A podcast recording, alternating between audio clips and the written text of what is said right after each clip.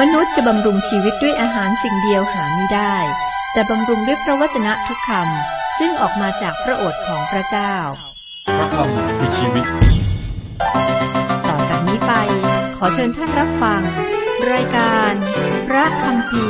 ทางอากาศเราอ่านและศึกษาคัมภีร์ไบเบิล หรือพระคริสตธรรมคัมภีร์แบบอธิบาย มีบริบทที่เกี่ยวกับพระธรรมเล่มนั้น ขณะนี้ก็ศึกษา พระธรรมหนึ่งพงศษัตนะครับหนึ่งพงศษัตต่อจากสองซามูเอล เป็นเรื่องราวต่อเนื่องกัน วันนี้ก็จะมาศึกษาหลังจากที่ค้างไว้เมื่อตอนที่แล้วนะครับ เมื่อตอนที่แล้วอ่านหนึ่งพงศษัตริย์บทที่สองบทนี้หัวเรื่องหลักคือ พระดำรัสสั่งของดาวิด ก่อนสิ้นพระชนต่อโซโลมอน และการเริ่มต้นการครองราชของกษัตริย์โซโลมอน บทนี้ก็เป็นบันทึกคำสั่งสุดท้ายของดาวิดต่อโซโลมอน ก่อนการสิ้นพระชนของพระองค์และการดำเนินการอย่างชาญฉลาดของกษัตริย์โซโลมอนตามพระประสงค์ของดาวิดพระดำรัสสั่งของดาวิดต่อโซโลมอนเราอ่านและศึกษาไปแล้วนะครับ ข้อหนึ่งถึงข้อเก้าวันนี้ก็จะมาดูกันต่อการสิ้นพระชนของกษัตริย์ดาวิด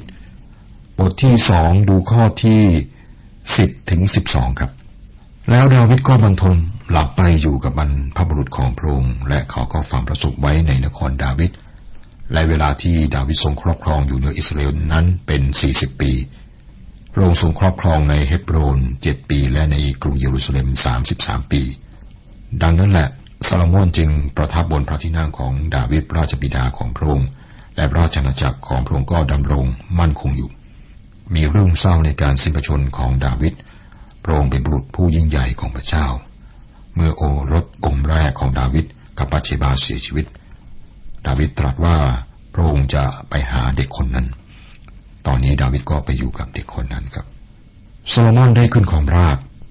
เมื่อมีการเปลี่ยนผู้ปกครองหรือราชวงศ์ก็มักจะมีความวุ่นวายและการเปลี่ยนแปลงใหญ่อยู่เสมอ การขึ้นของราชของโซโลมอน ข้อ 13 14 แล้วอาโดนิยาโอรสของพระนางฮักกีดได้เข้าเฝ้าพระนางบัชเชบาพระชนนีของโซโลมอน พระนางมีพระเสาวนีย์ว่าเจ้ามาอย่างสันติหรือ ท่านทูลว่าอย่างสันติขอรับกระหม่อม แล้วท่านทูลว่าเกล้ากระหม่อมมีเรื่องที่จะทูลฝ่าพระบาทพระนางมีพระเสาวนีย์ว่าจงพูดไปเถิดแม้ว่าโซโลมอนได้ขึ้นครองราชย์เป็น กษัตริย์ของอิสราเอลครับ อาโดนิยาก็ยังไม่เลิก ความต้องการจะเป็นพระราชา ท่านได้มาหาพระนางบาเชบา พระนางก็สงสัยในท่าทีของท่านและก็ถามถึงภารกิจของท่าน ข้อ15ท่านจึงทูลว่าฝ่าพระบาททรงทราบแล้วว่าราชจักรนั้นเป็นของกระหม่อมและว่าบรรดาชนอิสราเอลทั้งสิ้นก็หมายใจว่ากระหม่อมได้จะได้ครอบครอง อย่างไรก็ดีราชจักรก็กลับกลายมาเป็นของพระอนุชาของกระหม่อม ด้วยราชนาจักรเป็นของเธอจากพระเจ้า ท่านบอกว่าท่านก็เป็นที่นิยมชมชอบของประชาชนมากกว่าโซโลมอน และประชาชนก็ต้องการให้ท่านเป็นพระราชา ข้อ 16 17 บัดนี้กระหม่อมทูลขอแต่ประการเดียว ขอฝ่าพระบาทอย่าได้ปฏิเสธเลย พระนางมีพระสวนีต่อ เธอว่าจงพูดไปเถิด และเธอทูลว่า ขอฝ่าพระบาททูลพระราชาโซโลมอน ท่านคงไม่ปฏิเสธฝ่าพระบาท คือขอทูล คือทูลขออภิชาติชาวชูเนมให้เป็นชายาของกระหม่อม ท่านบอกว่าเนื่องจากประเทศถูกแย่งไปจากกระหม่อม กระหม่อมก็มีคำทูลขอเพียงเล็กน้อย กระหม่อมต้องการอาบิชาเป็นชายาของกระหม่อม อาบิชานั้นได้ดูแลดาวิดระหว่างบรรปลายชีวิตของพระองค์ครับ ข้อ 18ถึง21 พระนางบัชิบามีพระสวนีว่าดีแล้วเราจะทูลพระราชาแทนเจ้า พระนางบัชิบาจึงเข้าเฝ้าพระราชาโซโลมอน เพื่อทูลพระองค์ให้อาโดนิยา และพระราชาทรงลุกขึ้นต้อนรับพระนาง และทรงคำนับพระนางแล้วก็เสด็จประทับบนพระที่นั่งของพระองค์ รับสั่งให้นำพระเก้าอี้มาถวายพระชนนี พระนางก็เสด็จประทับที่เบื้องขวาของพระองค์ และพระนางทูลว่า แม่จะขอเธอสักประการหนึ่งขออย่าปฏิเสธแม่เลย และพระราชาทูลพระนางว่า ขอมาเถิดผมจะไม่ปฏิเสธเสด็จแม่ พระนางทูลว่า ขอยกอภิชาติชาวจูเนมให้กับอาโดนิยาเชษฐาของเธอให้เป็นชายาเธอนี่เป็นคำขอที่กล้าหาญครับ แต่อาโดนิยาทราบว่าโซโลมอนจะไม่ประเสริฐพระชนนีของพระองค์เลย นั่นคือเหตุผลที่ท่านไปหาพระนางบัทเชบาแทนที่จะไปหาโซโลมอนโดยตรงข้อ22 23 พระราชาโซโลมอนตรัสต่อพระชนนีของพระองค์ว่าไฉนเสด็จแม่จึงขออาบีชากชาวชูเนมให้แก่อโดนิยาเรา น่าจะขอราชอาณาจักรให้เขาเสียแล้ว เพราะเขาเป็นพระเชษฐาของผม และฝ่ายเขามีอาบียาธาร์ปุโรหิต และโยอาบบุตรนางเซรุยา และพระราชาโซโลมอนทรงปฏิญาในพระนามของพระเจ้าว่า ถ้าถ้อยคำนี้ไม่เป็นเหตุให้อโดนิยาเสียชีวิตของเขาแล้ว ก็ขอพระเจ้าทรงลงโทษผมและยิ่งหนักกว่า สิ่งที่อานนิยาได้ทำนั้นที่จริงเป็นการเคลื่อนไหวเพื่อยึดบัลลังก์ท่านกำลังทำสิ่งที่อันตรายครับ แต่ท่านฉลาดมาก อานนิยาเป็นพระเชษฐาของโซโลมอน และแน่นอนโซโลมอนทรงทราบถึงการเคลื่อนไหวของอานนิยา เพื่อครองบัลลังก์ก่อนที่ดาวิดทรงกำหนดผู้สืบทอดบัลลังก์แม้ว่าบัชเชบารู้สึกว่าคำทูลขอของอานนิยานั้นสมเหตุสมผล สติปัญญาอันชาญฉลาดของโซโลมอนรู้ถึงแผนการร้ายได้ทันทีข้อ24 25 เพราะฉะนั้นพระเจ้าทรงพระชนอยู่แน่ชันใดพระองค์ผู้ทรงสถาปนาผมไว้และตั้งผมไว้บนบัลลังก์ของดาวิดราชบิดาของผม และทรงตั้งไว้เป็นราชวงศ์ดังที่พระองค์ทรงสัญญาไว้ อาโดนิยาจะต้องตายในวันนี้ฉะนั้น ดังนั้นพระราชาโซโลมอนจึงรับรับสั่งใช้เบนายาบุตร เยโฮยาดา เขาก็ไปประหารชีวิตอาโดนิยาเสีย และท่านก็ตาย การเสียชีวิตของอาโดนิยาเป็นสิ่งที่โหดร้าย แต่ก็เป็นการกระจัดคู่แข่งต่อการเป็นพระราชา จึงจำเป็นต้องประหารท่านเพื่อให้พระที่นั่งของโซโลมอนมั่นคง ตราบใดที่อนุริยายังมีชีวิตอยู่ครับท่านจะพยายามวางแผนยึดบัลลังก์อีก มื่อได้ขจัดอาโดนิยาแล้วโซโลมอนทรงทราบว่าจำเป็นต้องขจัดผู้ที่สนับสนุนท่านจากตำแหน่งที่มีอิทธิพลข้อ26 27 ส่วนอบิยาธาปรุหิตนั้นพระราชารับสั่งว่าจงไปอยู่ที่อาณาโทษ ไปสู่ไร่นาของเจ้าเพราะเจ้าควรที่จะตาย แต่ในเวลานี้เราจะไม่ประหารชีวิตเจ้า เพราะว่าเจ้าหามหีบของพระเยโฮวาห์พระเจ้าไปข้างหน้า ดาวิดราชบิดาของเรา และพระเจ้าได้เข้าสู่ในบรรดาความทุกข์ใจราชบิดาของเราโซโลมอนจึงทรงขับไล่อบิยาธาเสียจากหน้าที่ปรุหิตของพระเจ้าก็ทำให้สำเร็จตามพระเจ้าของพระเจ้า ซึ่งพระองค์ตรัสเกี่ยวกับเชื้อสายของเอลีที่เมืองชีโลห์โซโลมอนทรงขับอาบียาธาร์เชื้อสายของอาโรนออกจากหน้าที่ปุโรหิต และส่งท่านกลับไปบ้านด้วยความอับอาย เพราะว่าท่านได้ร่วมในการกบฏของอาโดนิยา เหตุผลเดียวที่ท่านไม่ถูกประหารก็เพราะความสัตย์ซื่อของท่านต่อดาวิดระหว่างการกบฏของอับซาโลมสิ่งนี้ก็สิ้นสุดเชื้อสายของเอลีในการเป็นปุโรหิตครับข้อยี่สิบแปดถึงสามสิบเมื่อข่าวนี้ทราบไปถึงโยอาบ เพราะแม้ว่าโยอาบไม่ได้สนับสนุนอับซาลมท่านได้สนับสนุนอาโดนิยา โยอาบก็หนีไปที่เต็นท์ของพระเจ้า และจับเชิงง่อนแท่นบูชาไว้ เมื่อมีคนไปกราบทูลพระราชาโซโลมอนว่าโยอาบได้หนีไปที่เต็นท์ของพระเจ้า และดูเถิด เขาอยู่ข้างแท่นบูชานั้นโซโลมอนรับสั่งเบนยาบุตรเยโฮยาดาตรัสว่าจงไปประหารชีวิตเขาเสีย เบนยาก็มายังเต็นท์ของพระเจ้าพูดกับท่านว่า พระราชามีรับสั่งว่าจงออกมาเถิด ท่านตอบว่าไม่ออกไปข้าจะตายที่นี่ แล้วเบนยาก็นำความไปกราบทูลพระราชาอีกว่า โยอาบพูดอย่างนี้ และเขาตอบข้าพระบาทอย่างนี้ เมื่อโยอาบได้ยินเรื่องที่เกิดขึ้นกับอาบิยาธาและอาโดนิยา ท่านก็หนีไปที่เต็นท์ของพระเจ้าและจับเชิงงอนแท่นบูชาเพื่อรีภัยครับโซโลมอนได้เลือกเบนยา บุตรของเยโฮยาดาเป็นผู้สังหารโยอาบ ท่านได้ตามโยอาบไปและขอให้ท่านนะออกมาข้างนอก โยอาบก็ปฏิเสธ บอกว่าข้าจะตายที่นี่ ข้อสามสิบเอ็ดสาสิบสองพระราชาตรัสตอบเขาว่า จงกระทำตามที่เขาบอก จงประหารเขาเสียและฝังเขาไว้ ทางนี้จะได้เอาโทษของความผิด ซึ่งโยอาบได้กระทำให้เขาตายด้วยราเหตุสมควรนั้นไปเสียจากเรา และจากเชื้อสายบิดาของเรา พระเจ้าทรงนำการกระทำอันนองเลือดของเขากลับมาตกบนศีรษะของเขาเอง เพราะว่าเขาได้โจมตีและฆ่าชายสองคนที่ชอบทำและดีกว่าตัวเขาด้วยดาบ โดยที่ดาวิดราชบิดาของเราหาทรงทราบไม่ คืออับเนอร์บุตรเนอร์ผู้บัญชาการกองทัพของอิสราเอลและอามาซาบุตรเยเธอร์ผู้บัญชาการกองทัพของยูดาห์โยอาบได้เป็นคนที่ฆ่าคนมากมาย ข้อ 33-34 ดังนั้นที่เขาทั้งสองต้องตายนั้นโยอาบและพงพันธ์ของเขาต้องรับผิดชอบเป็นนิด แต่ส่วนดาวิดและพงพันธ์ของพระองค์และราชวงศ์ของพระองค์และราชบัลลังก์ของพระองค์จะมีสวัสดิภาพจากพระเจ้าอยู่เป็นนิด แล้วเบนยาบุตรเยโฮยาดาก็ขึ้นไปประหารชีวิตเขาเสีย และฝังเขาไว้ในบ้านของเขาเอง ซึ่งอยู่ในทินทุรกันดารโยอาบถูกสังหารเพราะว่าท่านมีส่วนในการกรบฏต่อโซโลมอน ยังมีอีกคนชื่อชิมีอีครับ เป็นกบฏ ดาวิดไม่แตะต้องเขาเพราะพระองค์ได้ปฏิญาณต่อเขาไว้โซโลมอนได้ให้ข้อห้ามแก่ชิมีอีข้อ36 และพระราชาทรงใช้คนไปเรียกชิมีอีให้เข้ามาเฝ้าและตรัสกับเขาว่า ท่านจงสร้างบ้านอยู่ในกรุงเยรูซาเล็ม และอาศัยอยู่ที่นั่น อย่าออกชิดจากที่นั่นไปที่ไหนเลย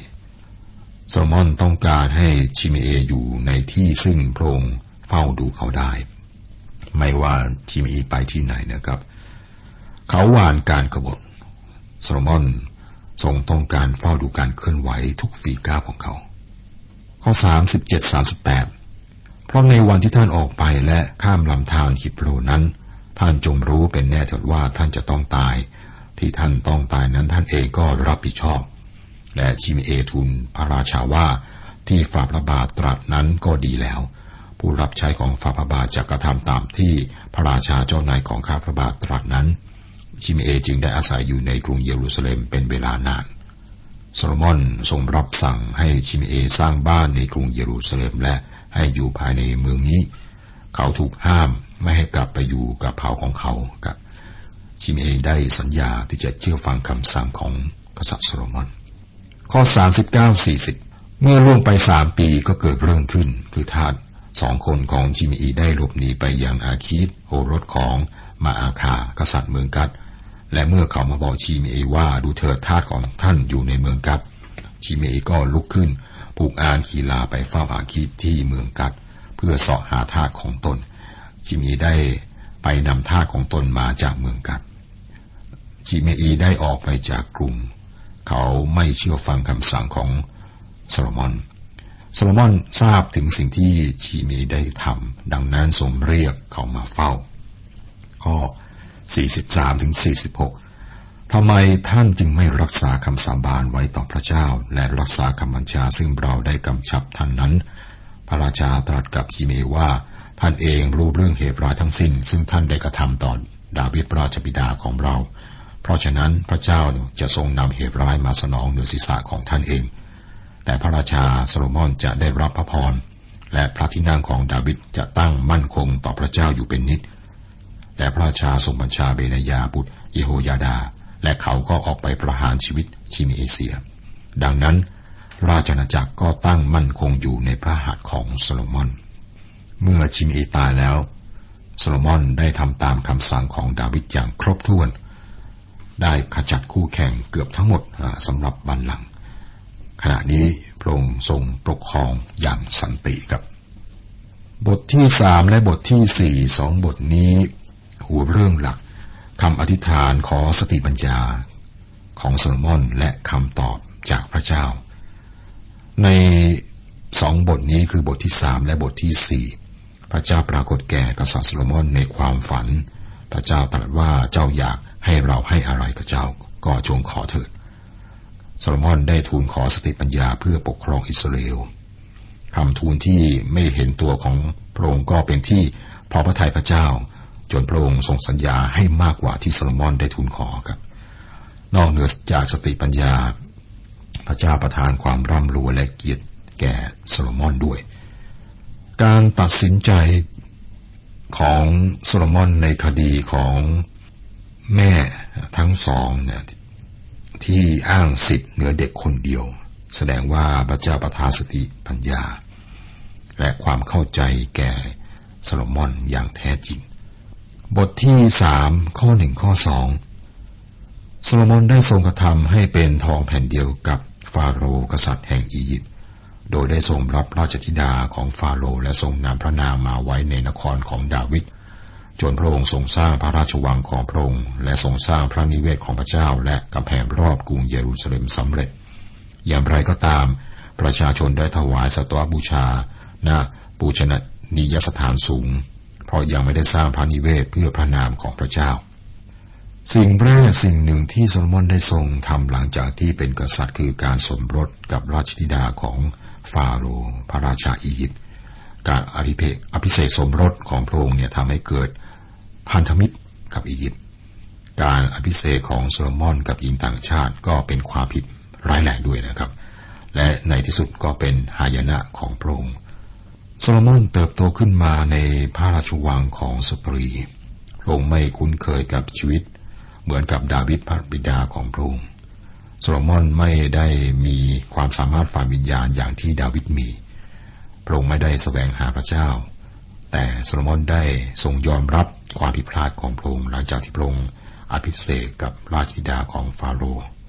พระองค์เข้าเฝ้าพระเจ้าและทูลขอสติปัญญา หลังการปกครองของดาวิด